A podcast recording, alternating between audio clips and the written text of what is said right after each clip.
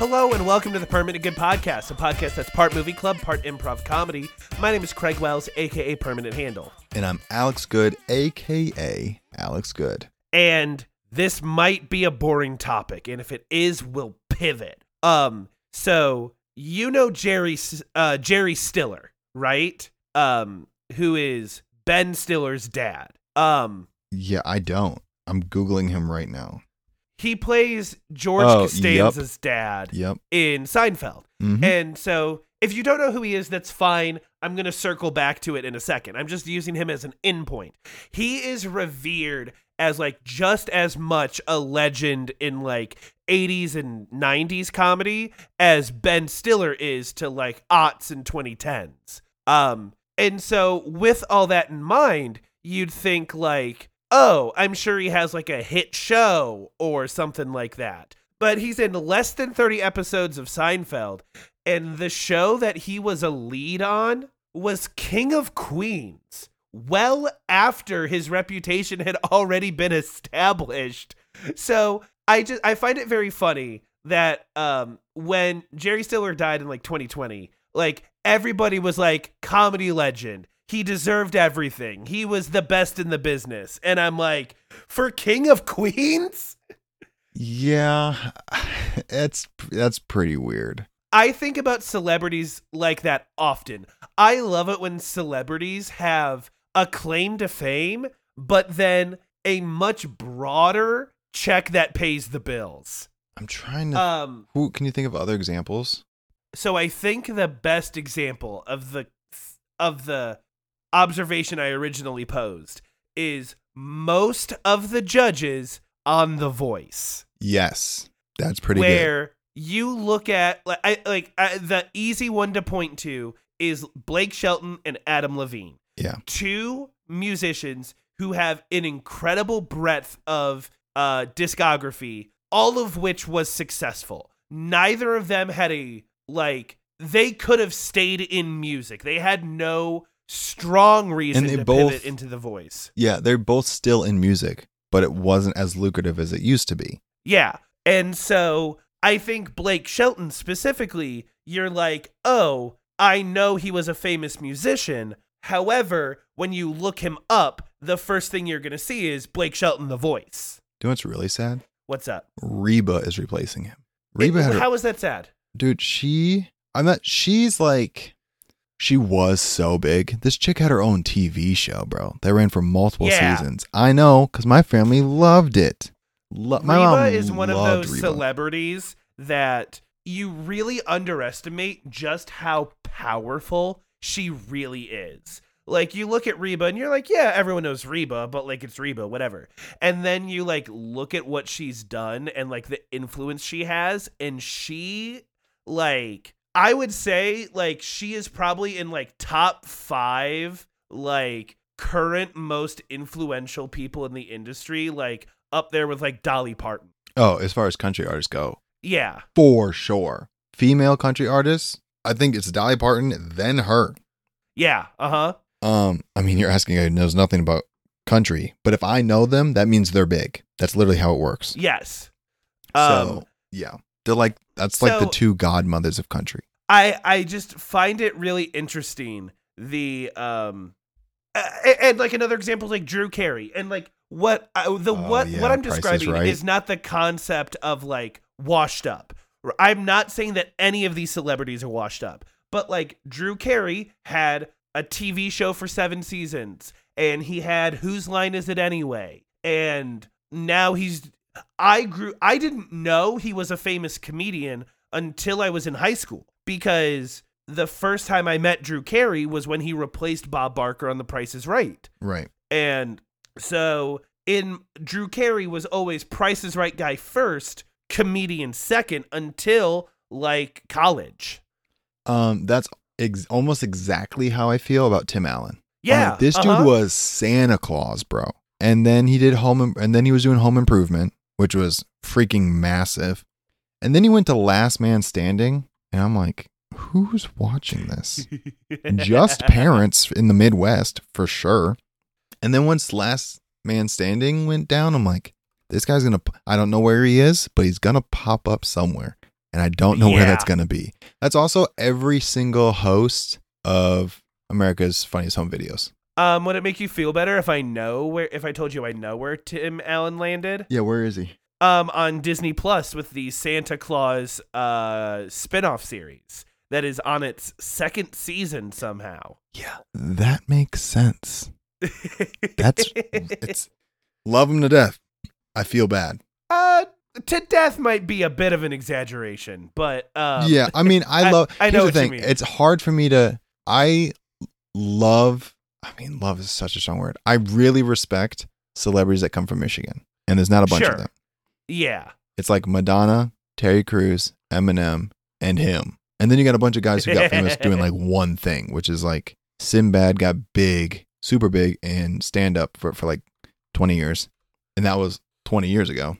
And then you got and um, Ernie Hudson. Ernie Hudson. yeah, the Ghostbuster. But again, Ernie Hudson is just the Ghostbuster. Right. And then you, I guess you got Dax Shepard, who's from Detroit, but now he's more famous for his podcast than anything else. Dude, okay. I mean, this is just reiterating the same point, but like again, th- the podcast sphere is doing is doing what we just described in terms of like judging and hosting shows. Yes. It's doing the same thing. Where like I used to be on this I really wouldn't- big show, really big movie. People like me enough that I can make the transition to podcast and have it not be that big of a deal and probably still get pretty good numbers. And like, I think maybe the best example of this is there's going to be a uh, in five years there's going to be a large plurality of Conan O'Brien's audience that knows him as a podcaster and not a talk show host, Yep. despite the fact he did it for 30 years. Freaking forever, dude. He just interviewed freaking Biden, dude, as a podcaster. Like that's a that that's a TV host role and he did it as a podcaster. Yeah. So all this to say, um, celebrities uh confuse me, and the money is never where I think it is. Yeah. Can't wait till we're famous Um, and we can be friends with these people. Oh yeah, uh huh. And then we can ask them like, "Hey, Yeah, just call them on the podcast. most? hey, Rebel Wilson, I know you did three Pitch Perfect movies, but where are you getting money from these days? Yeah. Hey, Tim Allen. Um, who do you look at and be like, man, their life sucks that they're taking that project? Any insight? Give us the industry secrets. Um, let's go into our movie segment. It is the last week of December, which means it's the last week of Joe December. Which We is also the up- last freaking podcast of 2023, dude. Oh yeah. Um, we are watching Silence of the Lambs. What a way to end the year. What a way to end the year. Um, if you don't want to hear us talk about this movie, you can skip to this time code right here. Time code 30 minutes, 45 seconds. Dude, we started this year with Sky High and we're ending on Silence of the Lambs. What? Um, so, Silence of the Lambs is a psychological thriller, I guess you would call it. yeah. Um, about Jodie Foster's character is a student in the FBI Academy, or the C. Is it the FBI or the CIA? FBI. Uh, yeah, okay. And she gets chosen mostly because she's a pretty girl to interview this serial killer to try to get insight so they can catch a Buffalo serial Bill. killer that's still out there by the name of Buffalo Bill. And the serial killer that she is interviewing is Hannibal Lecter, who is um, Anthony Hopkins. So that that's all you need to know going into it before we start talking about it. Um, something that I knew going into this is um, Anthony Hopkins was eh, one of the things that this movie is famous for is Anthony Hopkins got nominated for um, and did he win the award? Um, Yep. Um, Yeah. Anthony Hopkins, best actor in a leading role. Jodie Foster, Yeah, best actress in a leading role. They both won. th- the point being is Anthony Hopkins at the time I think had the record for second shortest amount of screen time for a leading actor nomination, let alone winning. Right. Um and so knowing that statistic going into it, I thought he was going to be in like 5 minutes of the movie. He's it's pretty in, substantial. It, yeah, it's not like he's not in the movie. he's in 30 minutes of the movie. It's just it's a like- lot for for a person to get nominated for leading role. Yes. So, if that is a statistic that you have also heard, I just wanted to bring it up and say, hey, it, it's not that drastic. Um, so something we discussed at the beginning of Joe December that uh, you know, still reigns true is that um Miss Foster does not choose light material. Nope. And um, this is not an exception. And I'm glad that she does it. I'm glad that Jodie Foster was kind of like 90s Hollywood's like, hey, do you have a, a, a movie with heavy subject material and you need an actress that can handle it? We got Jodie for you. also, Because, every time she does it, gets an Oscar nom. yeah. So Uh-huh. she's like, Eh. it's been working out. and, and that's why I bring that up because I don't know how many other actors can do what she does mm-hmm. to the height that she does it. Um, every scene between her and Hannibal Lecter, it is a psychological battle, and you know who's winning every second of that conversation. Right. And that is something that can only be done when you have two actors that can go tit for tat on pure demonstration of skill. Dude, it was the whole thing. The acting in this whole movie is impressive. It's it's Yes. why they won makes perfect sense. It's impressive across the board. All the leads, I would say most of the supporting characters are so convincing that it just makes sense. A lot of that comes down to cinematography. If you read the trivia on IMDb, I mean, so many of the choices that Anthony Hopkins make that made adds to his character. Barely blinks. Looks he looks down the barrel of the camera, dude, every single time. So he's like looking at you. When that's like a huge faux pas when you're making movies, is hey, don't look at the camera. We gotta pretend we're not here. He's staring at the camera. So he's just like, it's so uncomfortable. And Jodie Foster's character, like, I mean, she did such a good job, like portraying this, like, not naive, but inexperienced. Like, obviously, she has psychological background. That's why she's in the FBI. She's a great student. That's kind of why she got the role. Like, we need a psych student who's also female, who's kind of just going to do whatever we tell them to do to see if we can get new information. And she plays it so well that, like, when she's getting read the rules, be like, don't approach the glass. Don't tell him anything personal. Don't pass him any pens. Don't pass him any paper with staples. Stay and just like stick to the script. And dude, every time she deviates, everyone's just like, get away from the glass. Get away from the glass. What are you doing? Don't tell him anything personal. Don't tell him anything personal.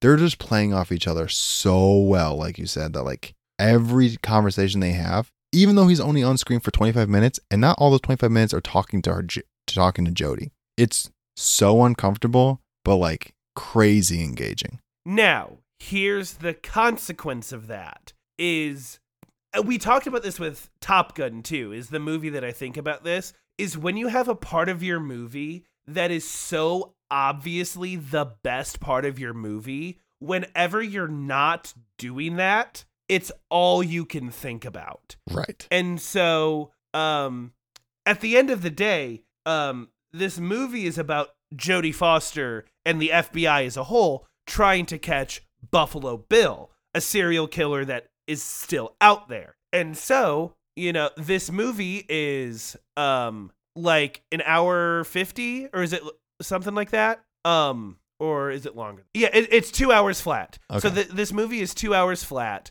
and so there's 90 minutes that does not have Hannibal Lecter in it. There is there is 90 minutes of it that is investigate. I I did not find the investigation as um interesting as the interviews. A lot of that investigation was third act too.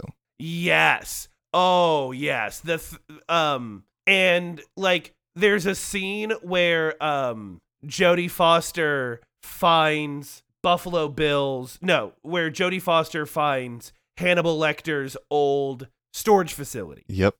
yep. And she breaks in there and she finds this head, this decapitated head that's been in, like rotting in this jar and um I remember seeing that and being like, this is freaky. This is really cool, disturbing imagery. Um, I feel like we could be doing something else. I just the whole time I'm thinking like I don't know what we're looking at. I don't know what we're looking for. I don't know what we're looking at. I've I needed their interviews to take place so I knew what was happening. If that makes sense. Cuz like you find Yeah. ahead and you're like whose is it? Why is it here? How did you know where to go? Like she needed to break it down for me. Like I would have been the cop that fell for everything Hannibal Lecter said. Cuz he oh, was oh like yeah, for he sure. was he plays such a smart character that like you don't want to talk to him because like he's got everything figured out. Early in the movie he talks a guy into killing himself. Yeah. uh-huh. that's crazy bro. So like um, and like, yeah, yeah you just you always know this guy knows everything. He's smarter than everybody else and he's got ice in his veins. Early in the in the movie they're like hey just so you know there was one time that uh he faked being injured. A nurse took him to an infirmary and he bit her nose off and his pulse never got above 80 like this stuff stuff does not excite him. He's just like calm the whole time. I'm like well that's this guy's a shark bro.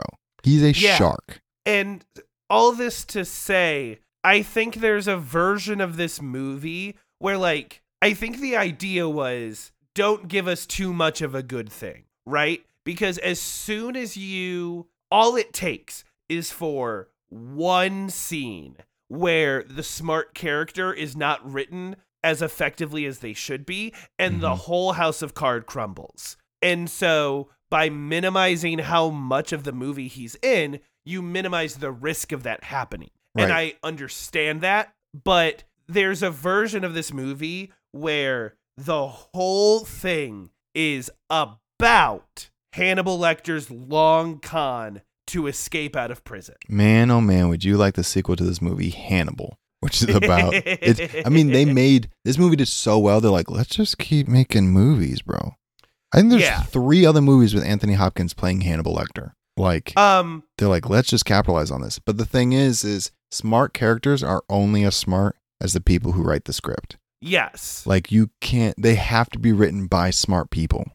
That's that's what annoys me about every single who done it. Because the writers are just making the detective find stuff. I'm like, that's not how any of this works. You guys aren't smart enough to write the smartest detective to ever live, you know? But like this was done so clean that like I never felt that we were without Hannibal for a long time. Every time he's on screen, I'm like, oh freaking yes, dude.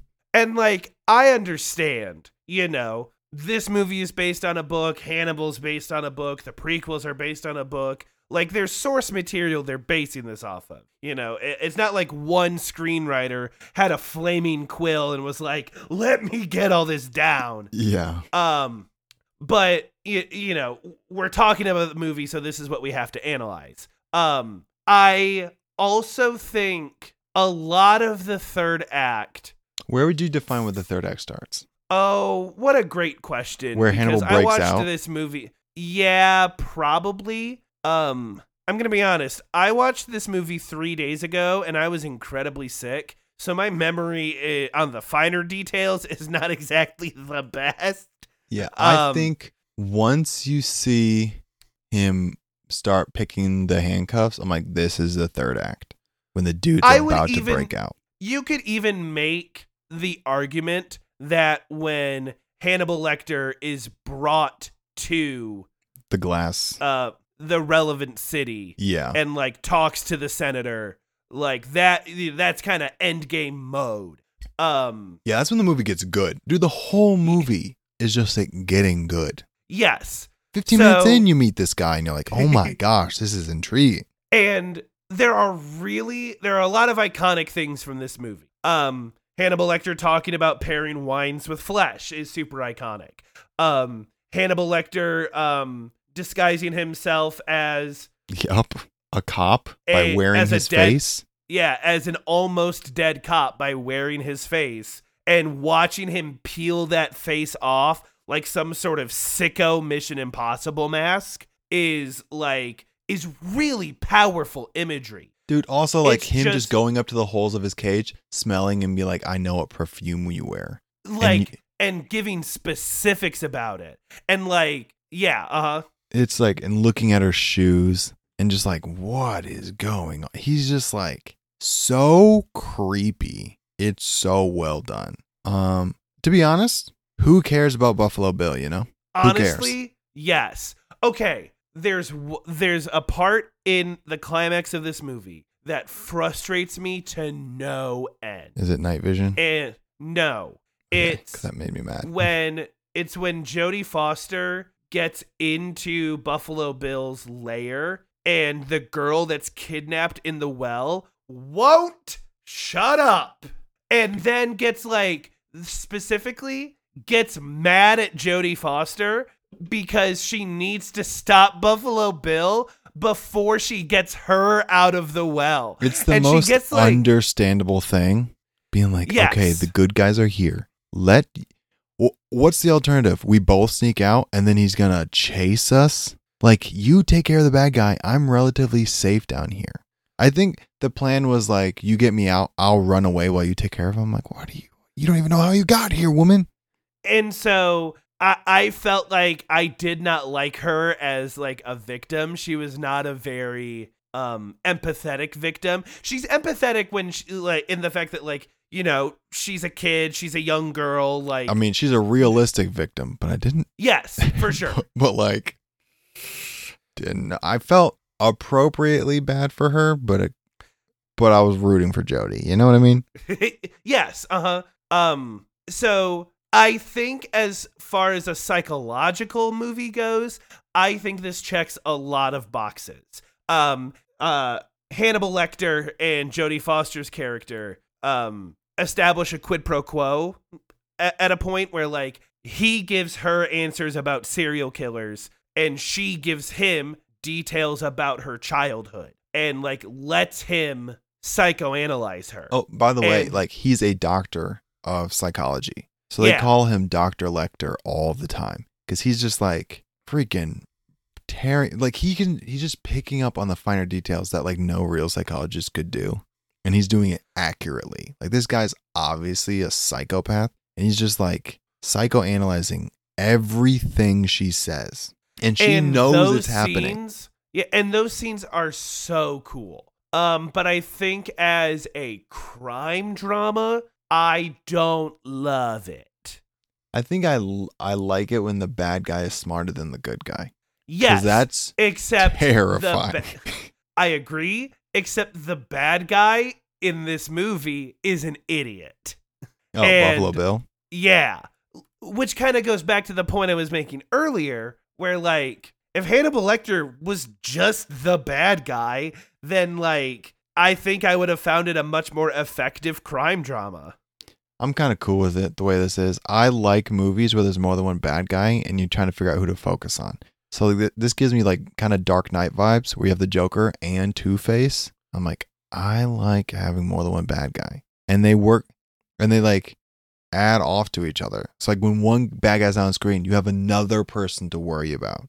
I like that a lot. So I agree. I 100% agree. The issue with that is at no point does Buffalo Bill feel like a formidable threat. The it feels like the only reason we haven't caught him is cuz he's slippery. Yeah. Um and That's Two Face vibes, dude. Two Face is only the bad guy for the third act of the movie. You need to have a, and that's literally Buffalo Bill. Like he's got, like he's a problem through the whole movie, but like he's the FBI's problem. He's America's problem. Hannibal Lecter But when is we- Jodie Foster's problem. but I don't think Buffalo Bill was a smart enough antagonist Right. to warrant bringing out the big guns. I think Oh, that Buffalo yeah. Bill should have been a little bit smarter himself, so that way We're like, Hannibal Lecter's have to involvement feels justified. Yeah, that makes sense. I think like it's not a testament to how smart Buffalo Bill is. It's how dumb the FBI is. Sure. Like the Yeah. FBI just couldn't figure out the patterns. They didn't know what was going on. This is also like fledged. I mean, they were still carrying down revolvers as their service weapon. yeah. So like this is before like this is like when psychology and the FBI's behavioral unit is like brand new. they're still trying to Like- figure out how to profile people. Like less than 20 years. Yeah, she's like, "What can you tell me?" Because her boss, who put her on this case, was like, "What can you tell me about this guy?" He goes, "He's white. He's lonely. He likes power." I'm like, "Oh, so you've narrowed it down to most dudes." This tells Yeah. me nothing. And then she asked Hannibal Lecter, and he's like, "I know his name. What are you talking about?" yeah. It's crazy what this guy can do. And like I think it wasn't so much that he was smart, it was that like it was a big deal to the nation. Yes. Like Uh-huh. he only this was like his fifth person. In the grand scheme of things, you should be way more worried about a school shooter than a person who's only killed four people. And that's outside of this movie, it is something I find very interesting is like the difference between um they have a term for it. Um I think like the difference between like a mass murderer versus a serial killer is a very fine line. Right. Um, but you know, in movies, like they a serial killer that has killed four people is a big deal. And not to like that's four different opportunities to fact- get that's four different opportunities to get caught. A mass shooter only has to get caught once. yeah. And so I understand. I'm, I'm not trying to diminish the value of one murder versus another. Yeah. but like when when you've watched enough action movies where it's like the fate of 12,000 people are in your hands and then this one's like there's been four people it's like okay well you understand how the stakes feel a little different though right Yeah. I think it was also because the FBI weren't any closer to finding them. Like, we Yeah. need to get ahead of this. Even if he kills two or three more people, we need to start now so we can get him before he hits 10 because they weren't even close. Um, and then you find out, like, I mean, what this guy was doing was bananas. Yeah It is uh, yeah Almost It's- too it's disturbing actually- to say on the podcast. Yeah, I was gonna say, like, you know, we won't go into all that, but um, some one of the funnier things that I noticed, and um, I noticed this while watching Mindhunter when that show was airing. Rest in peace, Mindhunter. I love you. Um, is how much the the FBI psych department travels. Oh, dude. Like yeah. Jodie Foster is hopping across the country. Like she's in Virginia and DC, and you're like, okay, those are close. And then she goes to Memphis and then Chicago. And I'm like, whoa, whoa, whoa, where are we? What's going on? obnoxious, dude. You're like, thank God this woman doesn't have a family she cares about, and she's just like a student. That's insane. And a lot of times she's just traveling by herself, and a lot of these are just car rides. This chick does But not fly. and they're also like day trips where it's like, all right, you're in Virginia, go to Memphis and be back tomorrow. Yeah. Hey, can you go interview this neighbor? Can you interview this one person who might have seen them? Be like, can we call them? What are we doing? But I don't know, man. It was apparently the FBI behavior unit has like commented on this movie that it's extremely accurate, except for the fact that they're sending an untrained agent around by themselves. yeah. They uh they frequently bring up how she's still a student, which means there are several psychological checkpoints where if you wanted to like buy out of the movie, they're like, "Hey, if you think this is weird, so do we." Yeah. It's yeah. But I mean, all in all, dude, this movie on IMDb, number 23 of all time. Right behind number 20 of all time, It's a Wonderful Life. We've watched top 25 best movies of all time back to back. now, when you put it like that, I definitely liked one of those movies more than the other.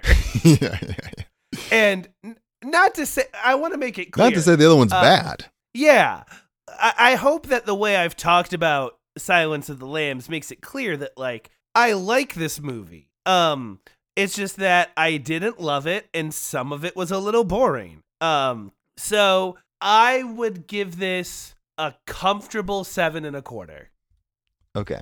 I'm giving it eight and a quarter. I think there's a reason it's top 25. I think the pacing's good. There were a few slow parts, but like overall, the acting is phenomenal. The themes are phenomenal. I love when you write a smart character and they feel smart and you're not constantly seeing holes in the logic. Everyone, I mean, dude, this movie was just done so well that I don't want to watch any of the sequels and prequels because I think it's going to mess it up. It's That's fair. great, dude. This is a great movie. It's rated R for a reason. It is intense. Macy was checking her pulse during this movie. Dang. Wow. Like she was stressed, bro. It's a great movie, rated R for a reason, but you should 100% watch it.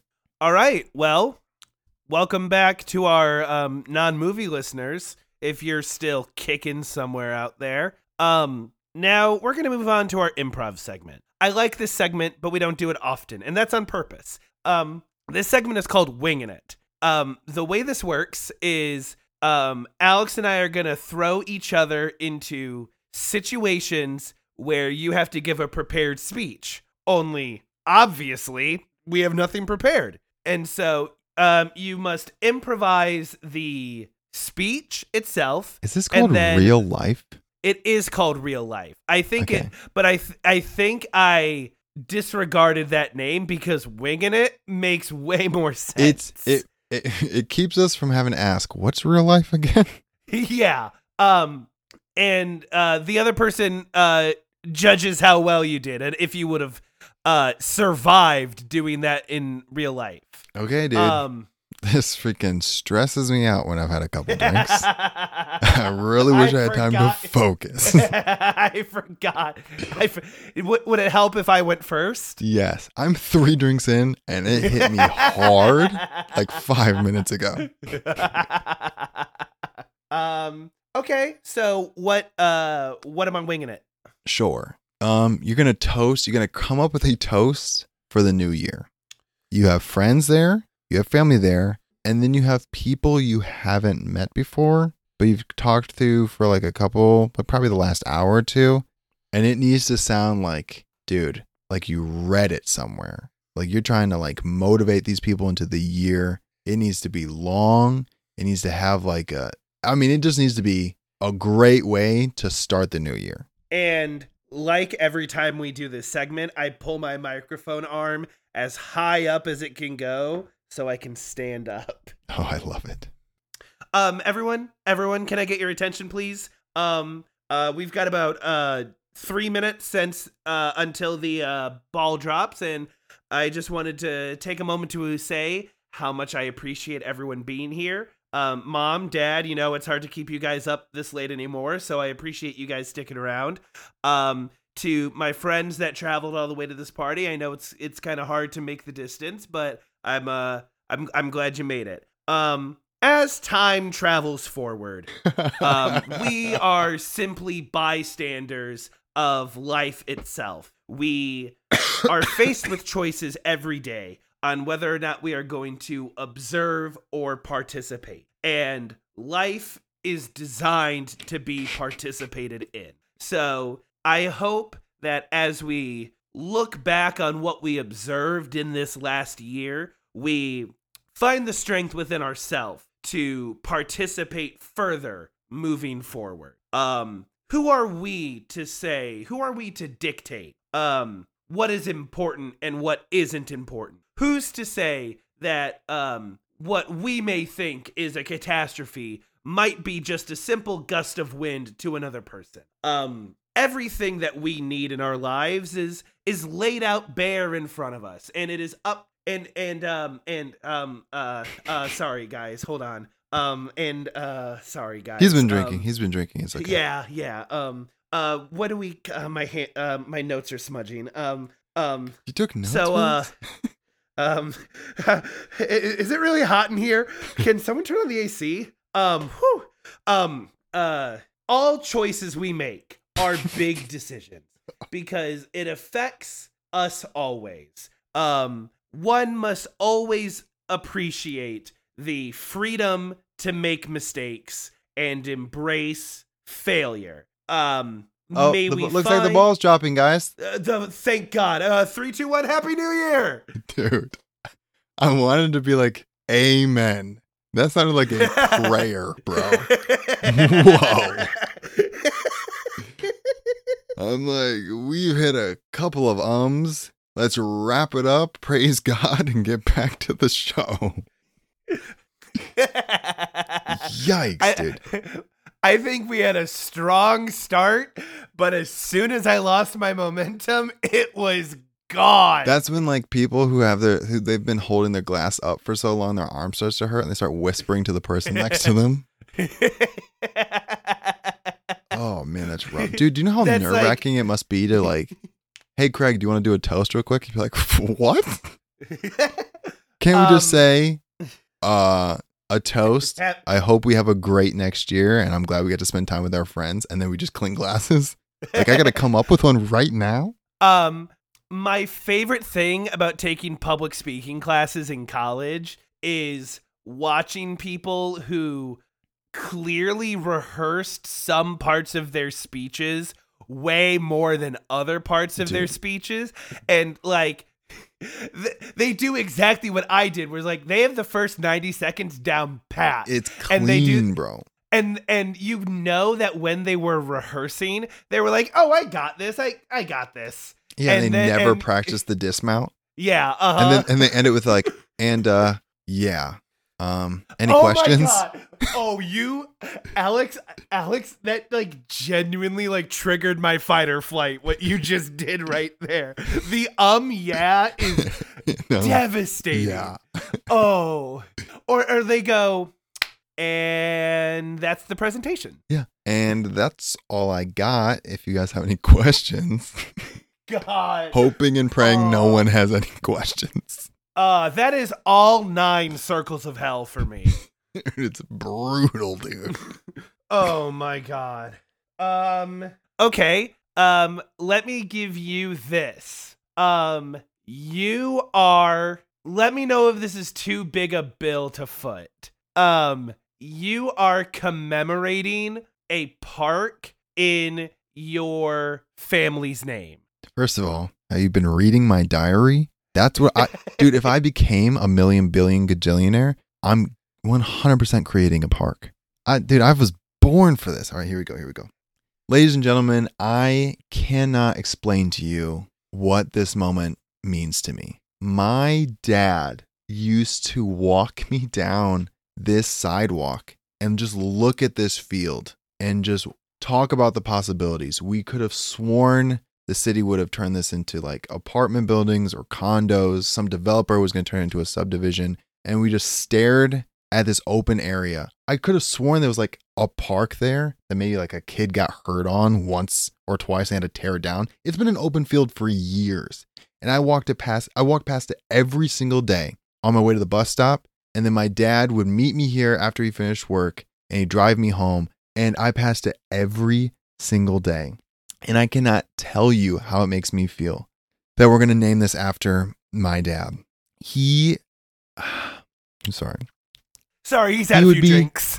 he would be so proud of the city, of you people for voting um, our family as the one to commemorate this uh, plot of land for. I want to thank the city council members on the project and then the grant to put in the playground again, to build a recreational garden for all of us to use and and just a place to spend our family, spend time with our family cuz my kids will grow up visiting this park and know that that tree is named after our family. This park was provided by the city and named after our family, and that this will still be here when their grandkids and their kids are going to the same bus stop I went.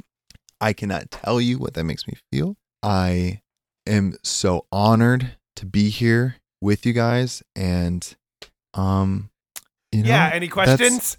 I guess this is when we cut the ribbon. um I do want to say I, I literally don't know what people say and be like, and that's all I got. And that's my time. um, I do want to say once you said uh, they had to tear down the park because a kid got hurt or something, I couldn't focus on anything else you said. That always that. happens. That always And happens. Whenever there's a field, opened. there's always like a guy who like went down the slide too fast, or there was a like, there's always like some place to get tetanus, and some kid got hurt, And they're like, I guess we're gonna tear it down. We can't sue the city.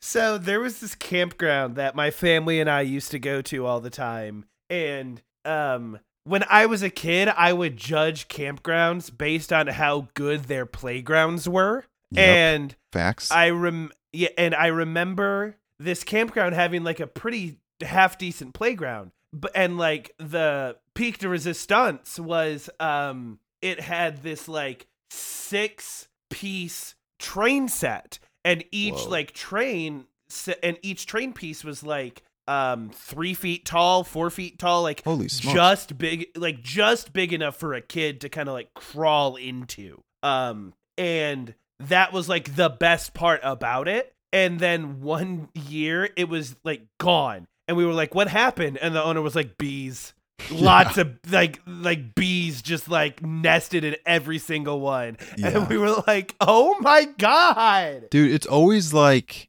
yeah, we there was one kid who got allergic and we're like we just it just wasn't weren't the liability. One kid tried jumping off the swing and broke his arm. Also, I always grade playgrounds by what they use in the play area. Like mulch is the worst. It's the worst. Maybe dirt might be worse. And then it goes right above that. There's gravel, which is most like school playgrounds. Gravel's pretty awesome. And then the fancy places use like vulcanized rubber okay like old tires. That's Hey. the good stuff, bro. I'm glad that you didn't mention it because if your number one spot were to go to wood chips, our friendship would have ended. Yeah, but wood chips, mulch, that's the crazy stuff. Like somehow this cushion is worse than just grass. You didn't need Yeah. to put anything here. This is dangerous. like mulch is bad, but I, I was like, yeah, but at least it's not straight wood chip. Oh, you know the things they used to start fire kindling? We're going to use kindling Yeah. for under the swing. Are you nuts?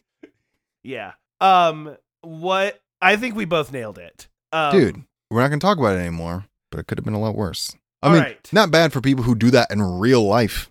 Yeah. Uh huh. Okay. Um, our middle segment. I'm doing.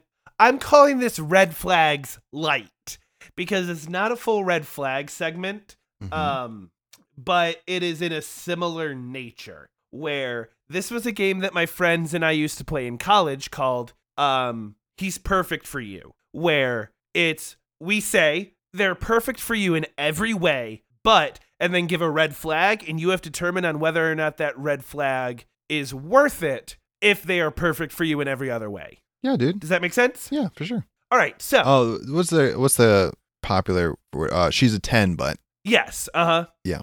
Um so, she's perfect for you in every way. but but she has my taste in movies. holy crap, dude, that's so bad, dude. That is so bad. I don't know, dude. That's like saying like she's perfect for you in every way, but she looks like me. But she, she, she's perfect for you every way, but she's my twin, bro. That's brutal, dude. Holy crap. I think I gotta go no, dude. I think I'm going no. Whoa. Because the thing is, is like you and I have overlap, but I know the thing that you really like is on the opposite. It's so bad that like me and Macy are scared of every January where we have to watch your movies. Oh yeah. It's, it's bad, dude. And it's not good this year either. So I'm like, if I was with someone who was like constantly like, hey, will you watch this movie with me? I'd be like, no, no, no, no, no, no. And then you'd watch the movies I like and you'd be like, this movie's kind of dry. This is a little too much of a slice of life. And I'm like, this is acting. This is, dude. I really need to send you like my full Letterboxd profile because I I my taste in movies while on the podcast is honest, I definitely lean into the bit a little bit. Yeah. I mean, if you Um, look at this year or uh, season three over the past first two, uh, the first two seasons, we have become much more aligned. Like, not, it's not even close. but I definitely agree. Like there is a there is a brand of movies that like we would I feel like more often than not we would just not go to the movies together. I because I think our sevens and eights are almost always seven and eights. There's a couple uh, weird ones, but ours we almost always agree on sevens. six, seven, and eights. Our nines and tens could not be further apart. And I'm like, if you told me there was a movie you loved, I'd be like, I guess I'm never watching that movie ever. uh, And uh, you know that's fine, but it's a deal breaker. okay. Up next has sorry has an all natural hygiene regimen. Okay, so I'm gonna have to get used to like showering once a week, Yep. no shampoo in the hair, Uh huh. no shaved legs, no armpit, shaved armpits. Um, we're probably gonna brush our teeth with like baking soda, Charcoal. charcoal, something like that. Um, the the the face wash is just like squeezing an aloe leaf directly onto your face. here's the thing: I have no, I have zero problems with leg hair. First, it just doesn't bother me. What bothers me more is when you the period between like, um, you know, I might also be spoiled because Macy's hair is all her like her body hair is all like super light. So like even she her leg hair like in the winter when it is a little bit longer, I can't see it. But I think I think leg hair doesn't bother me. It's the armpit hair, dude. I don't even have armpit hair. I shave it. It's just gross. It's also what the odor sticks to. So like that might be the deal breaker. I think all this extra stuff is lo- straight up. As long as she didn't smell, no problems. I don't care if her hair is Um, like greasy. I don't care if I mean if her teeth are clean and she does not smell. I have zero problems. the the vibes I was kind of going with when I wrote that was um remember either earlier in the year or last year when um Ashton Kutcher and Mila Kunis talked about how like they don't like bathe their Oh, kids or whatever. That's totally fine. Because they're like, we don't bathe our kids until they stink. Like, we don't just Okay. bathe to bathe. When they start to stink, then we bathe them. And I'm like, interesting. well, that's how I would do it. Are we not supposed to be doing that? Are people out here giving their baths to their kids just cuz? No. When my kids stink, then I give them baths. That's how I, do. Feel, I mean, like, is people just be like every other day we have to do baths. I'd be like, no, dude. If the kids don't stink, they've been inside all day. I'm just gonna give them a bath just cause. Totally cool with it. Doesn't bother me. okay, they read 100 pages a day of fan fiction. Freaking yikes, dude. Here's the thing: make that your dirty pleasure that you don't talk to me about, Like- okay, because that's Macy's face when I talked to her about my Call of Duty Warzone wins. She could not care less, bro. I'm losing my mind over here. I've been, I mean, one round is 20, 25 minutes. Could not care less. So, like, if this is just one of those things that we learn not to talk to each other about, go for it, dude. Read your hour of fan fiction, maybe hour and a half, depending how fast of a reader you are. Just don't talk to me about it, you know? She gets genuinely offended when you don't bless her sneezes. Um, that's not a deal breaker. That's not a deal breaker. it's, just just one of those things that like you just learn to do. Okay. Like, have you ever met those people who are like, um, the first thing that comes to my mind is like they get upset when you call them by their name. Like you've been Yeah. dating a girl and you call her baby, and then you're around other people and you call her by her name, or you just say your name and be like, "No, my name's baby," and be like, "Okay, okay, now I know." And you just don't make the mistake again. I think it's just one of those Okay. things. Be like, it's a super weird thing you get used to, and then you're fine. Not a deal breaker. Um, she's still convinced that Bored Ape NFTs will bounce back. Nope, can't do it. It's like, there's a level- I require critical thinking. Like if you think the world is flat, I can't be with you because what there are other lapses in your judgment that could get me killed, bro. I can't be in the streets with someone like that, dude. That's crazy. No thanks. Pass. Um, next is she leaves her keyboard clicks on her phone on all the time. I think that's cool. I dig it. Okay. It's one of those things that I don't do it, but whenever I actually like I'm like I'm expecting a phone call and I can't miss this and I turn silent off because silent's always on. I'm like, oh yeah, I forgot they do this. Totally cool with it. I think it's actually kind of Oh, hot. um, one of my uh one of my bosses like called me at work one day and I didn't pick up because my phone was on vibrate. And when I saw him, he's like, "Dude, I called you twice. Why do you even have your phone if you're not gonna pick it up?" And I was like, "Damn, okay, sorry." No, I feel like this Um, is like it's kind of one of those things where like when you call somebody and they still have a custom ringtone. I'm like, dude, I didn't know we were still doing that. I like you more now that I know you're still doing that. That's kind of the same vein. Um, up next, uh, there. This one's a weird one. Um, there is a hole in her wrist that you can see all the way through to the other side. It's Which- perfectly healed, Okay. like you know. It's just like, skin all the way through. Uh huh. And like you could, it's like she could hold up her wrist, and you could like look at each other through it. Doesn't infect her hand is other than that, fine. Yeah. Uh is it her dominant hand or non-dominant hand? Does it matter? Yes. And um does it hurt at all? Is It it, fragile, feel- delicate, anything like that? Um, I mean, like, Is it more prone to breaking? I mean, in the sense that, like, if you were to like grab her by the wrist, it would Yeah. probably be a little more, um, It hurt a little Brittle, bit more than okay, but okay, yeah, okay. but it's not, but it's not like a toothpick. okay, okay, okay. Again, you didn't answer dominant, non-dominant. I know. I would love for you to explain. Okay, so you wear your watch on your non-dominant hand. There would be a watch over a hole in her arm. That would be weird. if the if the hole is on a dominant hand, doesn't affect a watch, doesn't affect a lot of bracelets. what if she? So whatever. What if she was gonna wear the watch over the whole wrist? That's crazy, bro. Hold on. Okay, so it's just as crazy to you that she would switch which wrist she wears a watch on to cover a blemish. Eh, That's equally as weird as having the weird blemish. It's one of those things. I'm like, hey, you know the rules. Either you're not gonna wear a watch, or you're gonna put the hole in the other hand. Like them's the rules. I don't make Can them. Can you imagine? Hold on. Can you imagine like somebody wearing up or like showing up to a function in a suit and they're wearing like a brown belt with a black suit and you're like, dude, you're not supposed to do that. And they're Dude, like, yeah. I judge those oh, people hold on. so Let me finish the joke. Damn it, please. I knew it was a joke, and I'm like, we can't let this. This cannot stand. because I was just gonna say, um, like, oh, you're not, you know, you shouldn't do that. And the guy's like, yeah, all my other belts burned in my house fire. This was all I had left, and you were like, still not supposed to do then it. don't wear a belt. What are you doing? Oh, you're all the rest of your pants burning house fire. These are the only pants you have and the only belt you have. What are you doing here? Shouldn't you be out providing for your family? You have nothing. This is a horrible decision making on your part. And you come out here thinking people aren't going to judge you. I'm judging you more now that I know you're here at a fundraiser when you should be fundraising for your family. Freaking priorities, bro. All I'm saying oh is non-dominant hand with a hole in it, deal breaker. Dominant hand with a hole in it, not a deal breaker. Hold on, more? wouldn't you?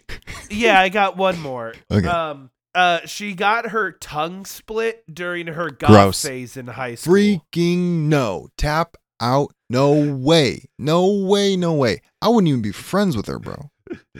Freaking Okay. no. Unless, unless she was like, this is a horrible mistake. I can't go back. What do I do? And then I would be friends with her, but wouldn't be with her. Okay. But if she didn't have any regret whatsoever, sorry, gotta go. Can't even talk to you, Ma- actually. Can't even talk to you. Macy, Macy, you have the opportunity to do the funniest thing in the world right It's now. things to be like, how do I get Alex to divorce me? But I can't be seen as the bad guy by cheating or anything like that.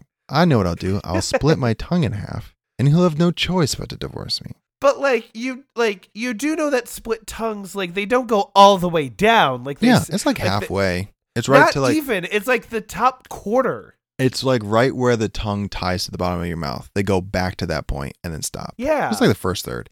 Gross, bro. Hey, if you're allowed to do that, I can do. Dude, it's one of those things that like I guess what I look like doesn't matter anymore. Doesn't matter.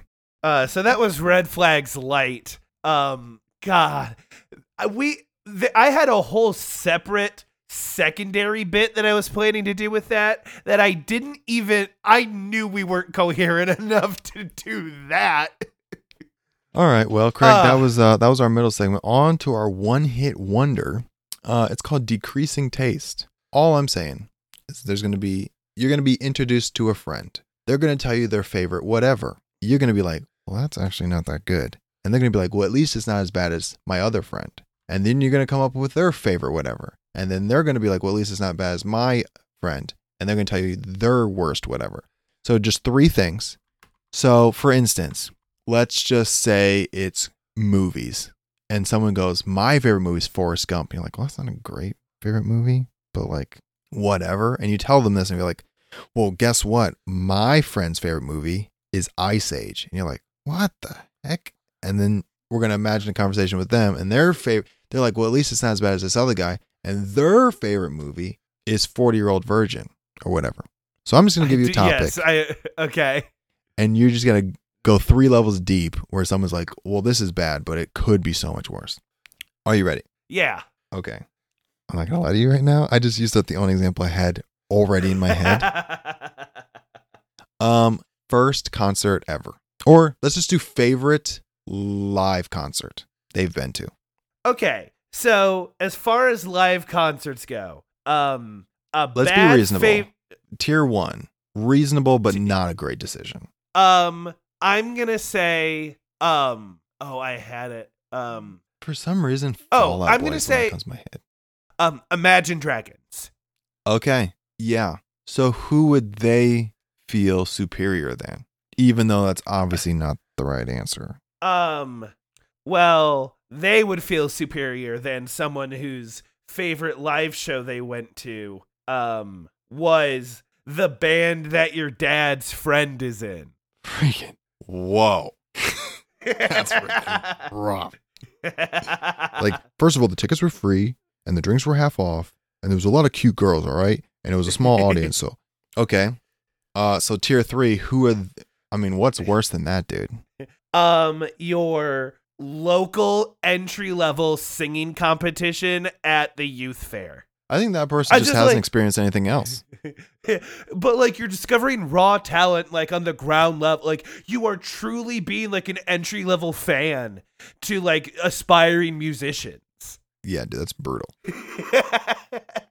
Um i like discovering artists at their at their beginning be like, I remember back when they were doing everything acoustic because they were the only member of the band and they were just playing guitar, and then they slowly added members. I remember when it was just Casey before Casey in the band. i Freaking remember when i i remember when casey got his first amp and was able to play on a speaker Yeah, before we would just huddle around a campfire. You guys don't know him back then. i saw him back when he was playing at grad parties dude That's bad, dude. Um, let's do favorite book. um I, I i'm gonna say tier one is like a tom clancy book Yeah, that's fair. I don't know much about him, but I'm like, there's got to be a couple. I mean, Terminal List got made into a show, so it's got to be yeah kind of good. I mean, I mean, Tom Clancy is like one of the most. I don't want to say one of the most because that, that's not true, but like I associate him as like the most adapted au- author, yeah, and like that's got to be for a reason. yeah, for sure. He's like the dad's author. Okay, Um, and then after that, and I'm willing to explain this, you're gonna need um, is gonna be it. to. Okay, yeah, you don't need to explain it. Okay, cool. Be like, but the movie. Be like, actually, the book was so much better. Be like, do you know what's in the book? Do you know what happens? yeah. Do you know how he wrote that book? Yeah. Uh, you guys do your own research. I don't like saying that, but this is one of those times where I can't I can't uh yeah, we're we're to move on. Uh tier 3, worse than that. That Um, person's superior. The guy who loves it favorite book is superior than. um the guy like oh the um the the um the guy who totally misunderstood catching in the rye or catcher catcher in the Oh, rye Dude. Freaking yikes, dude. Like if there's hey if you're in college and you see a guy on campus carrying a catchy of carrying a copy of catcher in the rye run Okay. I'm going to wrap it up with one and then you can give me one at the very end. okay Favorite Broadway musical. um tier one is rent Yeah, that's a really good tier one. Because I've definitely met people whose rent was favorite one. I'm like, uh, yeah, okay, I can see that, but like, whatever. Um That's and then after that is be more chill Holy, Um, what a drop, bro! Freaking yikes. Yeah. And then after that is any StarKid musical. Don't give me a shot of alcohol and 20 minutes to talk about my disdain for StarKid musicals. Okay, that is fine. The only StarKid I think I can think of is Harry Potter musical. Um they also did um uh Holy Musical Batman. Oh, And- whoa, dude. There's also like a TikTok. uh, There's a lot of TikTok audios that are from them. Like the one that's like a I don't want to do the work today. I don't Yeah. really want to do. Yeah, that's also Stark. I again, I gotta stop. Otherwise, I'm gonna launch Okay. into a tangent. Yeah, I mean, a Um, lot of our audience is gonna have to Google those, but if you know, you know. So Yeah, what you got? Uh, the one that I'm gonna have for you is again, if this is a big build a foot, um, classy hobbies and interests. oh, dude, I'm so glad you did this. Um, if your favorite hobby or your favorite interest is, oh, there's so many, dude. There's so many. Alex right now is like flipping through his old school like contact index book of weird hobbies and interests. Yeah, I'm thinking of stuff I did. I'm thinking of what other people did. Classy. Oh, bro. Okay, well, we're gonna do this. Um, dressing, formal dress wear. Uh, so um We're talking mean, like- suits, tuxes. The guy who ties his own bow tie collects the hats and has a hat for each suit. Has an dude wingtips the whole thing, but they also wear that stuff to like graduation parties. okay. So birthday sh- like birthday parties. yeah, eh, like, and the junior version of that is like the kid that would always wear suits in high school, and you're like, Yeah. nice. I'm just like, I get that this is your thing. I get that this is classy. Time and a place, my guy. It's always time and a place. And also, like, you go to max two weddings a year, and then Yeah. you're wearing the rest of like funerals, birthday parties. I mean, baby showers. Like, uh, what other times are you going to wear this to church? Are you going to wear a three piece suit to church? Are you wearing your own custom tux to prom? It's just like, I get it, I guess. Dressing nice is nice, but like, this is so expensive and you don't do it enough. But that guy is way, way better than dude who is into like early film. Like, I want to say early talkies and silent films. And that's all they watch. They're like Criterion Collection. That's too new. Have you heard of be like Buster Keaton. That guy was the all star. You need to look more niche than that. Be like, listen, bro, Hey. I get like this is like old Hollywood. hey, watch this. It looks like this train is coming right at us. Be like, do you know how much money they spent on this set? Do you know where they found this actress? Be like, the reason this is the talkies were already out, but they had to be silent for the art piece. I'm like, I, dude, that's like a class you can study in college. You can't take that home with you. leave that in college don't make that your personality um and i think i'm gonna wrap this up with um uh blacksmiths Whoa. it's it's borderline classy because it's i mean working with your hands you can make cool stuff for your friends and stuff but like it's if it's not a dude here's the thing. This is one of those like we had to leave it at college leave it on discovery channel. This is not a hobby you do. This has to be how you provide for your family because that is such a wild thing to do on your own time that is so wild. That is. I mean, it was Whoa. gonna have to get crazy with tier three.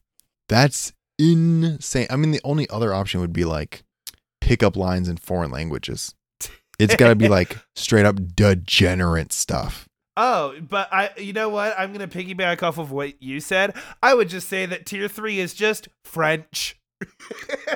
Yeah, but it'd be like, oh, dude, it'd be like, where's your family from? Oh, we're Italians. Be like, why are you learning French? There's a girl I like. She's from France. She's in my class, and I want to impress her. She your girlfriend? No, I just want to impress her. And be like, you're learning a language for a girl who has no idea who you are. What? I mean, I mean, French is the most pretentious language, right? Oh, uh, like- yeah. It's Well, like okay, uh, somehow it's worse than. say- I mean, Latin's up there. I I don't want to say that French is the most pretentious language. What I will say is French class had the teacher I hated the most. I will say, cute girls took French, smart girls took Spanish. Now, that's a one hit, dude. decreasing taste. It's never coming back. I mean, could be a good thing, could be a bad thing. I kind of like it, but it is what it is. Do you want to do Um, free balling? Let's do free balling. I have two. I got. I'll do two too. Two as well. I have loads because I'm an addict, but I'll do two as well. Um, I would like to start with um Five Nights at Freddy's. So, Okay. um, where to start with this one? Um, this movie is very divisive. Um, because this movie was panned by critics and adored by fans. It's it's it is one of those things where like this movie was not made for people that watch movies. This movie was made for people that played the Five Nights at Freddy's games. Um, if you are unfamiliar with the Five Nights at Freddy's games, uh, the short version of it is like it's a horror game where you watch um security cameras to keep track of haunted animatronics, and it would jump scare you with like Chuck E. Cheese style animatronics. Yeah, you had And to so they- look at them for them not to move. Yeah. And so they adapted it into a movie with Matthew Lillard, Josh Hutcherson, and the girl that plays Beck in You. Um and nice. um as the games grew, they had this incredible reputation for this underneath the surface yet incredibly well crafted um lore where there's this uh a lot of mystery that goes on behind the scenes in this universe.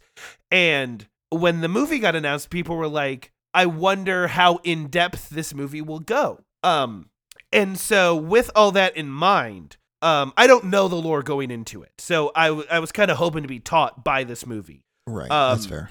This movie is filled to the brim with creativity. Um the animatronics are gorgeous. Oh my it it is genuinely maybe one of my favorite pieces of um practical effect costuming that I've seen in modern cinema. It, it, it if you look up just like a trailer for this movie, these it's one of those suits where you look at all the animatronics and you're like, I don't believe that that is real.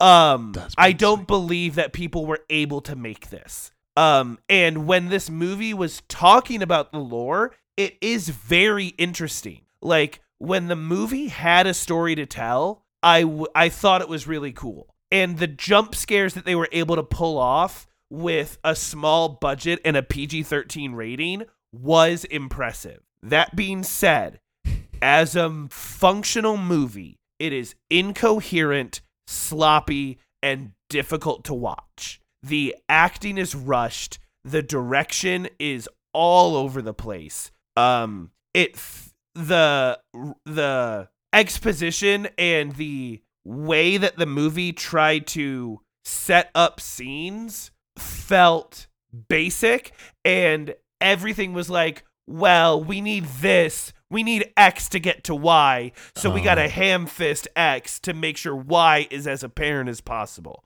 So this is a movie that I went in with a kind of a closed mind. I kind of thought it was going to be bad, but as it got started, I'm like, "Oh, I'm willing to be proven wrong." And I wasn't. Um so at the end of the day, I want I would be willing to continue to watch this franchise if they make more movies, but they have an uphill battle. They got to find a way to make that storytelling come across way better than they did this time around. I think they are making a sequel for it. And I'm cool with that and I'm interested in seeing it. It's just got to be a a more well-structured movie.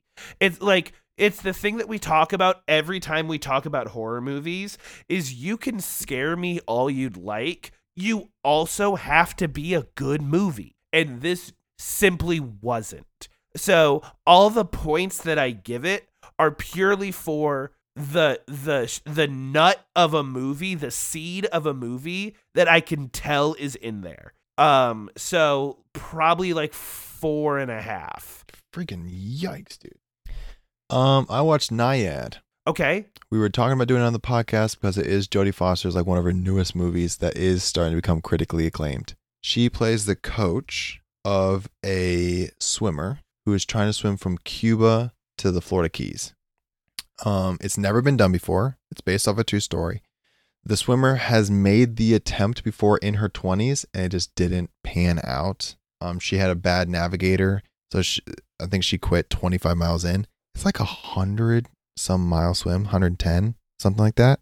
Um, there's a bunch of problems. First of all, it's open ocean swim. Another problem, sharks. Another problem, jellyfish. Another problem, she's going no assists. So that means no one can touch her the entire time. She can't stop on a boat, can't take any rest. She's swimming through the night for more than one night. Um, she fails and then she makes the attempt again in her 60s. Um, the swimmer is played by a woman named Annette Bening. She plays Diana Nyad. Uh, and Jodie Foster plays her coach, Bonnie Stoll.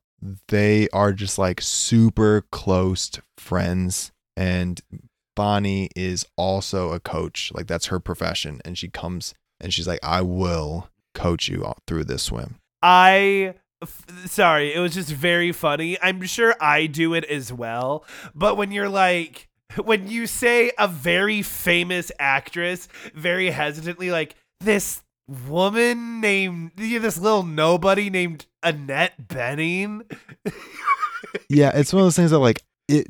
I have to remind myself that we might know who they are. Most people have no idea.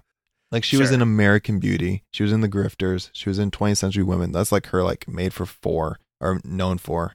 Uh, she's also in The Kids Are All Right. She was in Captain Marvel. She's in a bunch of stuff. People might not know who they are. I mean, like people don't know who Mahershala Yeah. Ali is. I'm like, what? yeah What? So like, she's famous. You might not know her. She got nominated for a Golden Globe.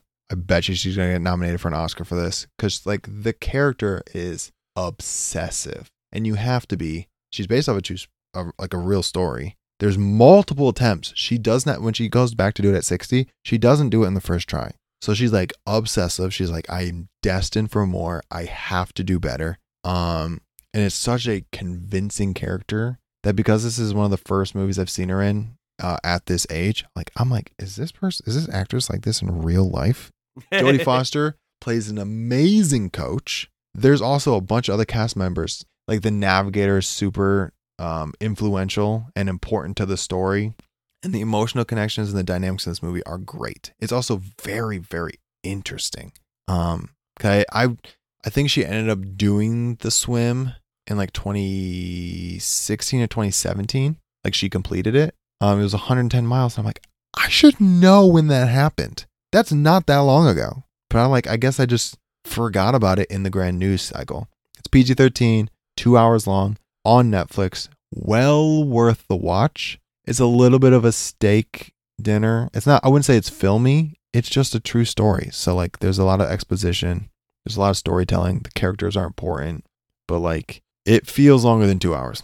100% Um, worth just, the watch, though. just in case you were curious, um, her third attempt was on 2011. Her fourth attempt was in 2012, and her fifth and final attempt was in 2013. Okay. That, tra- I'm like, it's one of those things I'm like, dude, we were in high school. How did we not remember this? I remember her third attempt because I remember being in middle school and them talking it because her third attempt is the During one a that she- storm. uh, yeah. Um, or Wait, like I re- I remember people talking about it when she like restarted, like when she broke her hiatus. Um, Yeah, it's so- just like I, I wish I remembered this because I remember I Um, watched the movie Thirteen Lives based off the uh, Thai soccer team that got stuck in the caves and they had to be rescued.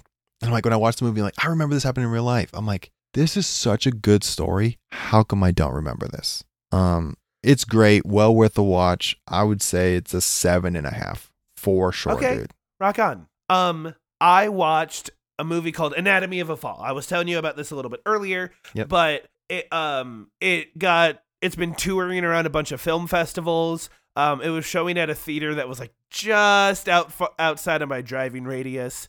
Um, but it's one of those movies that like nobody that I've seen has given it lower than a four out of five stars. Like Oh, everybody's crushing the like loving this movie. Um so this is a courtroom drama about a woman who lives with her husband and her son in um France. It's a French movie. Half the movie's in French, but not all of it. okay. Um And one day, just, you know, a normal day, her husband is found dead outside her house, outside of their house. And the question is did he fall accidentally out the window or was he killed and pushed out of the window? And since they live in kind of this isolate area, the only suspect is the wife. And so you are watching this part courtroom drama, part mystery of because we as the audience do not know if she did it or not. Um and the courtroom drama parts of this movie are incredibly compelling. It kind of like how we were talking about with the accused a few weeks ago, Mhm. where like the a similar effect happens where like we as the audience know she is the protagonist of this movie. We believe her. Our default believe her. However, the defense sprinkles in just enough doubt as we're going through the movie to be like, well, they're making some good points. yeah. Um, and th- oh my, and and again, that defense lawyer says some things that you or the, the prosecutor rather, the prosecutor is like, I just want to deck this guy. He is obviously throwing some manipulation around. So like, it, it's it, you feel strong emotions throughout the entire movie. My big complaints about it though is it is heavy on the exposition. Um, it takes an hour to get into the courtroom, and it is a two and a half hour movie. So I would have liked to seen a version of this movie where like they cut that in half because by the end I was a little tired. Okay. And like people are in the courtroom for so long, I kind of got to a point where I was like, "God, we're still talking about this?" Um, but the other thing that I wanted to touch on before I ended was what's really cool and I think sets this apart from other courtroom dramas is the way that it focuses on the complexity of good but not great relationships Gotcha. where these two people obviously, you know, they were married, they've been married for like 15 years, they love each other, but they fight like other couples. And what happens when those fights are put under a microscope? What happens when the sins of the past are brought up to reflect your entire legacy? Like, it's these microscopic moments that are held under a headlamp and be like, is this enough motive to commit a murder? And it's a really interesting thought experiment on um that dynamic. That being but again, the pacing is rough. I don't love all the characters. It, and it it just goes on for a little while longer than I'd like. Um so again, seven and a half.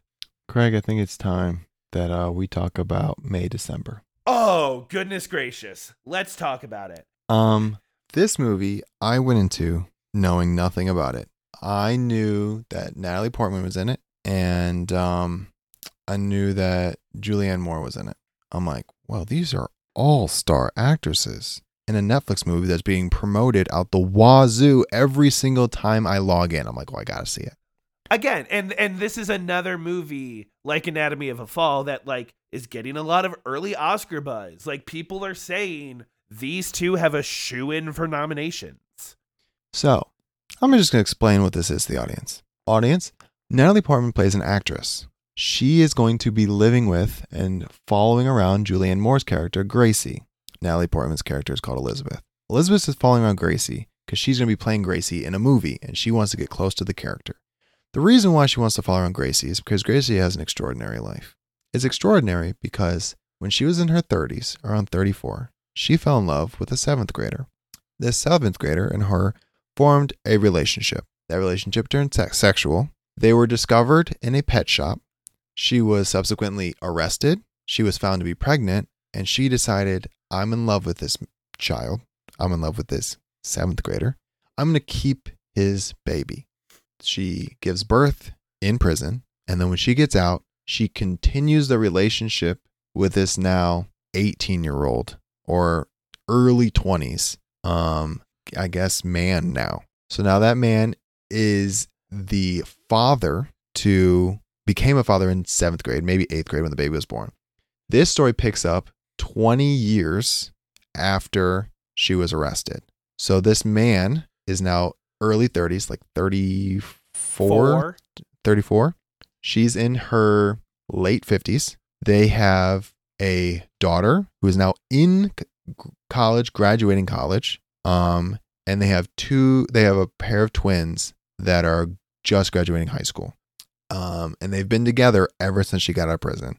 And now Natalie Portman is going to follow around Julianne Moore, figuring out her motives. How does this relationship actually work? The whole nine. And that's the story. Holy crap, dude. This movie. So I'm glad you gave a pretty detailed explanation because the I didn't like this movie very much. And the reason why is because this movie focuses on the wrong person. Because I think that the the the arc that we see in this movie is what us watching Julianne Moore's character rationalize and defend the relationship that she had. There is not a single ounce of guilt in her character. Yeah. And the movie is us exploring this lack of guilt and how it affects her entire family and her entire community. It's literally through the lens of Natalie Portman, where it's just like non-judgmental. Like, why are you why are you like the way you are? I want to learn why you think this is okay. Cause I'm playing you in a movie. I can't really be judgmental if I'm playing your character. So we're watching as an audience, being like, what the what? However, as I was watching this movie, I was consistently not engaged and I was thinking, why am I not engaged? What is this movie missing? And then as we reached the end, I realized, oh, it's because I was much more interested in the man who had his entire potential for youth taken away from him Yeah. who whose entire young adult life was snatched up by this predator and in this movie we watch him come to terms with that but that's a B plot for this movie. Dude, that's I wanted third to- act only. I wanted that to be the whole movie. I wanted to see him. I wanted this movie to focus on him being, yeah, this isn't normal, but this is the life I have, and I like it, and I'm cool with that. And then him realizing, oh, it's not cool. I should never have been okay with this, and it's too late for me to break it off and pretend like it never happened not just I I have 20 years of my life that is impossible for me to reclaim. That was a much more interesting character to me and the fact they didn't do that as the A plot is a crime. Yeah, it's I get why they didn't. I don't know if it's a cr- I I think it was just a choice. And I don't think I think it would be more interesting that way, but the movie is interesting enough. Cuz trying to get into it might be more interesting to see he's straight up a victim who's currently having a relationship with the woman who took advantage of him as a child, which is crazy. But I think you because the whole story is Natalie Portman trying to figure out uh Gracie or uh, Julianne Moore's character, it makes sense that she's following her around and figuring out her. Because you, in order for this to work, you need to understand that Julianne Moore, Gracie's character, believes this 100%. She doesn't think she's a predator.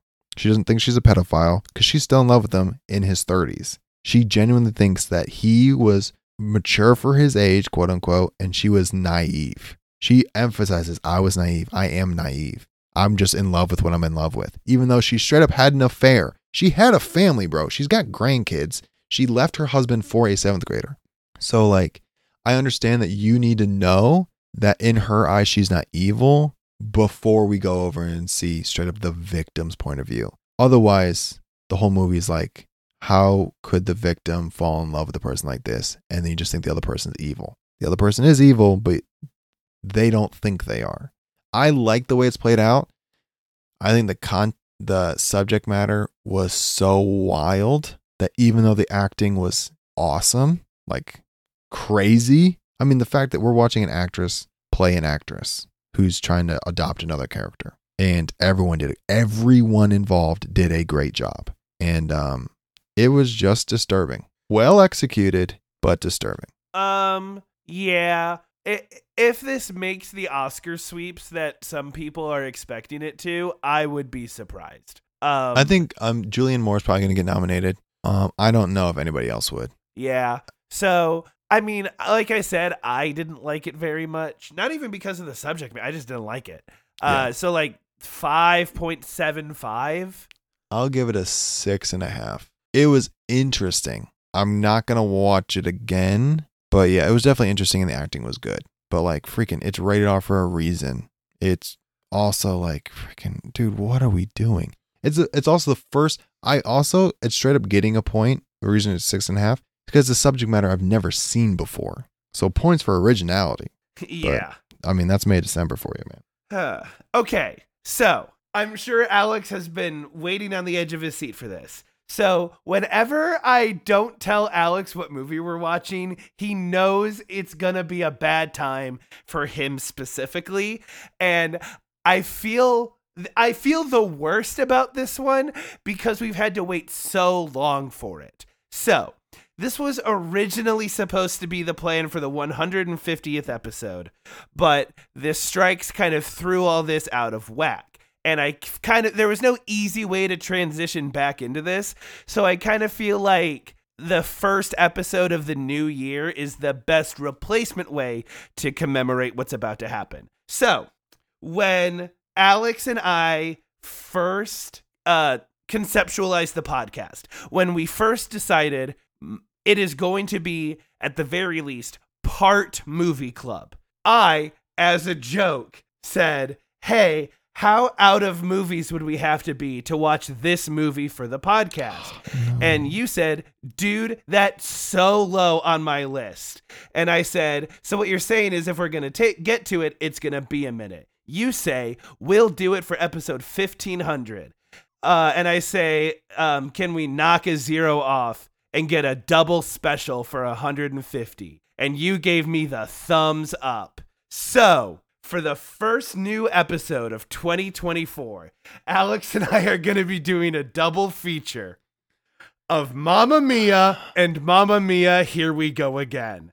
So, I don't know if this joke is funny at all to anyone else but me, but this has been a three and a half year gambit in the works.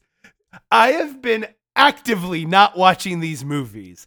I have had so many opportunities to watch these movies that I have refused to give into purely because I knew that that this honeypot was about to pop. And I just want to say I'm excited. I gotta figure. I'm gonna be. I'm gonna give you an audience. I do want to encourage drinking or drug use.